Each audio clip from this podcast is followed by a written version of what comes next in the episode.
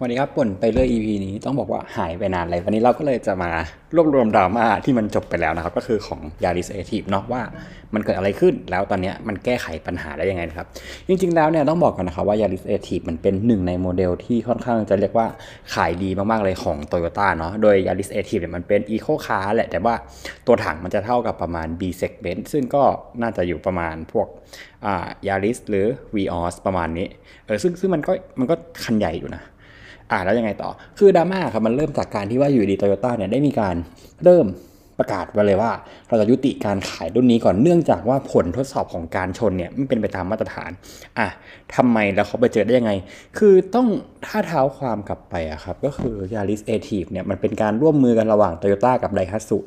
อ่าปกติไดฮัตสุเนี่ยเขาเป็นบริษัทลูกของโตโยต้าอยู่แล้วเนาะแล้วก็ไดฮัตสุเนี่ยเขาจะมีความเชี่ยวชาญในแง่ของการทำรถยนต์ที่เป็นรถไซส์เล็กอะรถขนาดเล็กมากๆอะไรอย่างเงี้ย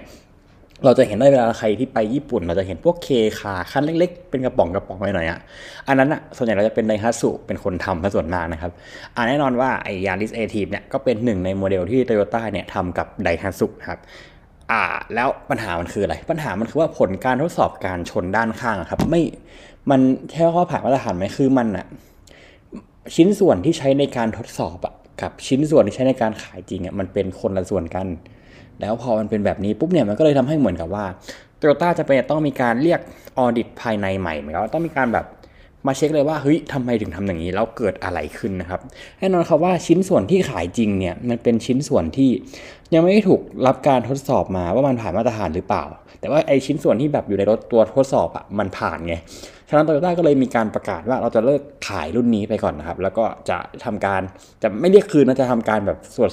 สืบสวนสอบสวนหรือ investigation กับในเคสนี้ต่อไป เออจนในล่าสุดเนี่ย Toyota Yaris AT เนี่ยก็กลับมาพร้อมขายแล้วนะครับ อ่าแล้ว ทำไมต้องมาสรุปให้ฟัง คือจริง ๆ แล้วครับ Toyota เขาเคยแจ้งมาก่อนแล้วนะว่าไอตัวชิ้นส่วนนะที่อยู่ในรถทดสอบอะ่ะมันเป็นคนละแบบกับตัวที่อยู่ในรถขายจริง ซึ่งพอหลังจากที่เกิดเรื่องเนี่ยโตโยต้าก็ได้มีการเอาตัวรถที่ขายจริงนะครับในชิ้นส่วนที่ขายจริง ๆ เลยนะ เอาไปทดสอบ ซึ่งพันซึ่งมันก็ผ่านมาตรฐาน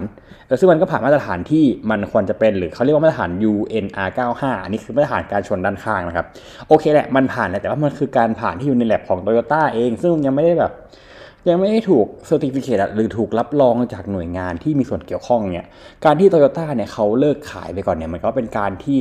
จะต้องเอารถที่ขายจริงๆเนี่ยไปมีการเทสอีกรอบหนึ่งว่ามันผ่านมาตรฐานหรือเปล่า ซึ่งถ้าเกิดว่ามันผ่านครับก็จะกลับมาขายได้เนาะแน่นอนว่าตอนนี้โตโยต้าก็กลับมาขายได้แล้วนะครับจริงๆแล้วเนี่ยดราม่าตรงนี้มันจบไวมาก เพราะว่าตอนวันที่เขาประกาศเลิกขายอะถ้าเราจำไม่ผิดอะมันเป็นประมาณช่วงต้นเดือนพฤษภา